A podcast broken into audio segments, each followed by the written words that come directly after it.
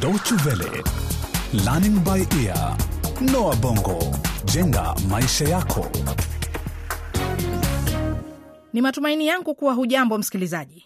Karibu tena kwenye mfululizo wa vipindi maalum vya Noa Bongo, jenga maisha yako. Leo hii tunazungumzia kuhusu athari mbaya ya uvuvi wa kutumia baruti kwa miamba ya matumbawe yetu.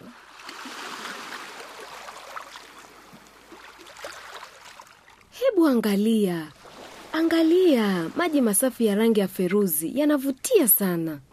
Unajua, mwishoni mwa juma lililopita nilikwenda kuvua na baba yangu. Siku zote nilikuwa nafikiria kwamba lazima itakuwa inatosha kuvua kwa kutupa mishipi baharini, kwani pengine unaweza kupata kitu na mara nyingine unaweza kuondokea patupu. Uvuvi wa aina hiyo kweli unaweza ukachosha sana, lakini sisi tunatumia baruti. He? Hapana, hamjawahi kufanya hivyo. Mnacheza nyie, tumefanya hivyo na mlipaswa mkione kile tulichokipata. Tulikumba aina zote za samaki unaowajua wewe, kuanzia jodari, nguru, ngisi, pweza na hata taa. Tulikula vizuri na hata kushiba kwa kuvimbiwa hapo Jumamosi usiku. Ah, lakini vipi hasa aina hiyo ya uvuvi inavyofanyika? Najua kwamba unaitwa uvuvi wa baruti, lakini vipi unaweza kulipua kitu ndani ya maji? Ah, sio nishangaza wewe, unakuwa hutumii kijiti hasa cha baruti. Ala, Kile tunachokifanya ni Ina maana tayari mmekushawahi kufanya hivyo? Aa, ndiyo tena, mbona mara nyingi tu huwa tunatumia chupa zilizojaa baruti iliyotengenezwa kutokana na potassium nitrate au shure. Hii ni mbolea ya kawaida tu, hiyo ni rahisi kuinunua. Jamani, eh, hebu waangalieni wavuvi wale, eti wangali wanatumia mashua za tanga na nyavu. Ah, ndio maana hawapati samaki wengi. Nashangaa kwa nini wanatumia uvuvi wa aina hiyo. Moses, Naam. kwa sababu uvuvi wa baruti ni haramu, na sio hilo tu, bali pia unaangamiza miamba ya matumbawe yetu. Lakini samaki hasa hapo huwa wanakufa vipi? Aa, kwa mujibu wa baba yangu alivyonielezea, milipuko hiyo ya baruti husababisha mawimbi ya vishindo chini ya bahari ambayo hupasua vibofu vya samaki na kuwafanya waelee juu ya maji. Unaona eh? Ni rahisi mno. Moses, Naam. Moses, Nini tena? Je, umeangalia chini ya bahari na kuona uharibifu mnaosababisha kwa mfumo wa ekolojia baharini? Hapana, kwani tunakuwa hatuna hata haja ya kuingia majini. Huwa tunazirusha tu chupa baharini. Hivi karibuni nilikwenda kuzamia mbizi na kakaangu John ambaye ni mvuvi. Alinionyesha mashimo makubwa kwenye mgongo wa bahari yaliyosababishwa na milipuko. Alisema miamba ya matumbawe ilikuwa kama ufalme ulioko chini ya bahari, ambapo maisha ya viumbe hayo wa majini yalikuwa mazuri na ya kupendeza. Hivi sasa hakuna kitu kinachoishi hapo. Twendeni tukamtafute John. Kwa kawaida anakuwepo upande ule wa chini wa ufukwe. Habari gani John? Poa Gladys, sasa unaendeleaje? Poa tu. Uvuvi wako umekwendaje leo hii? Mambo mazuri? Yewe, hapana, mambo yalikuwa mabaya sana. Miaka michache iliyopita tulikuwa juu ya matumbawe. Unaona pale pale, mahala mawimbi yanapokatika, kama mita mia tano hivi kutoka hapa, lakini sasa yameharibiwa na inabidi tutafute maeneo mapya ya kuvua samaki. John, Ehe, unasemaje? unaweza kutupeleka kwenye matumbawe na mashua yako? Ndiyo, Rafiki yetu Moses anataka kujifunza zaidi juu ya jinsi uvuvi wa baruti unavyoharibu matumbawe. uharibifu tu? Aa, maangamizi nafikiri lingekuwa neno bora zaidi hapo. Bila shaka nitakuwa na furaha kuwapelekeni hapo mimi.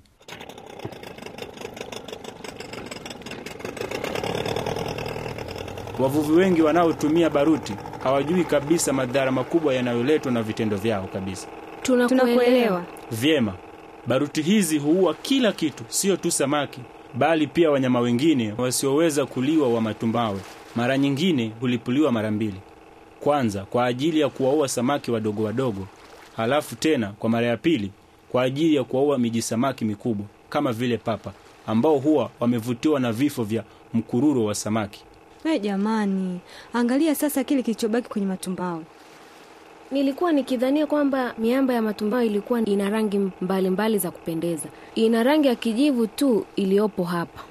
Unajua, vishindo vya mawimbi vinavyosababishwa na milipuko ya baruti sio tu huua samaki, bali pia hutokomeza uhai wa matumbawe pia. Hivyo kweli milipuko hiyo ya baruti huua mawe yote?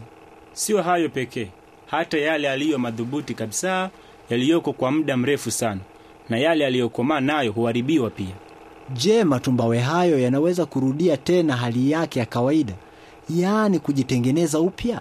Labda inawezekana, lakini itachukua miaka mingi sana, na pengine zaidi ya miaka mia moja. Ina maana samaki wowote wale wa matumbawe walionusurika hutoweka kwa sababu wanakuwa wamepoteza makazi yao. Ndiyo, sawa kabisa. Mm. Je, kuna aina nyingine ya uvuvi ambao pia husababisha madhara makubwa kwa mazingira ya baharini? Mm, ndiyo huko, na tunauita uvuvi wa kutumia aina ya sumu kali iitwayo sianidi. Je, watu wanatumia uvuvi huu hapa? Hapana Moses, hili ni tatizo lililopo zaidi barani Asia. Ah, lakini kwa nini wanafanya hivyo? Bila shaka ni kwa sababu barani Asia watu katika migahawa hulipa fedha nyingi kuchagua samaki wanaotaka kuwala kutoka kwenye matangi ya kuhifadhia samaki wakati samaki hao wakiwa bado hai. Na njia hii ya uvuvi ya kutumia kemikali hiyo ya sianidi pia huua matumbawe? Ndiyo, ni kweli kabisa, kwa sababu pia ni viumbe hai vinavyoishi. Baya zaidi hapa ni kwamba mara nyingi samaki hujificha nyuma ya matumbawe kabla sumu hiyo kuanza kufanya kazi. Kwa hivyo wavuvi inawabidi wavunje miamba pande mbili ili waweze kuwapata samaki wao hao waliopooza. Na ikiwa mna muda, ningelipenda kuwaonyesha mazingira mengine ya bahari yaliyo dhaifu. Mikoko huwa inavutia sana, unaikuta pale ambapo maji hujaa sana na kukupwa. Kwa hivyo mara nyingine kwa kiasi huwa imefunikwa na maji, na mara nyingine pia huwa iko nje ya maji kabisa. Kuanzia hapa basi, inabidi tutumie makasia. Si mnaona jinsi maji yalivyokuwa madogo?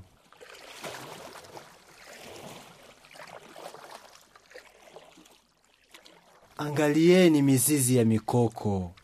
Mnaiona hiyo mizizi? Mizizi hiyo huwa ina dhima maalum, huwa inatengeneza aina fulani ya mzingile, ambapo kwayo viumbe hai viduchu sana au watoto wa viumbe hai wakubwa baharini wanaweza kuishi na kuzunguka karibu na hapo. Kwa hiyo vinamasi vya mikoko ni aina ya shule ya chekechea baharini. Hasa hapo utawakuta samaki wadogo kama kaa na uduvi. Mizizi ya mikoko hiyo huwapa hifadhi wanyama wadogo dhidi ya samaki wakubwa wanaokula wenzao baharini. Lakini mbona katika darasa la sayansi hivi karibuni nimejifunza kwamba vinamasi vya mikoko pia viko chini ya tishio la binadamu? Kwa hakika ndiyo kabisa. Na je, unakumbuka kwa nini? Hapa kwa mara nyingine tena ni kosa la binadamu.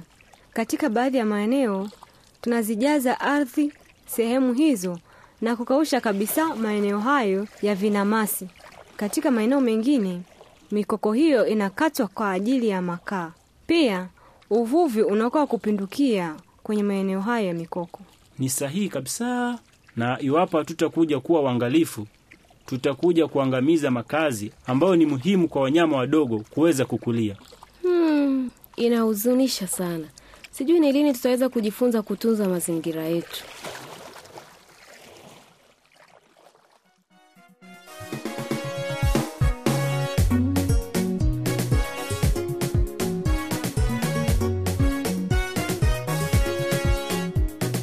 Hadi hapo ndio tumefikia mwisho wa sehemu hii ya tisa katika makala ya Noa Bongo, jenga maisha yako. Sikiliza tena kipindi hiki na pia wajulishe marafiki wakisikilize kwenye tovuti yetu. Anwani yetu ni www de mkwaju lbe. Usikose kusikiliza sehemu ya kumi wiki ijayo. Kwa heri kwa sasa.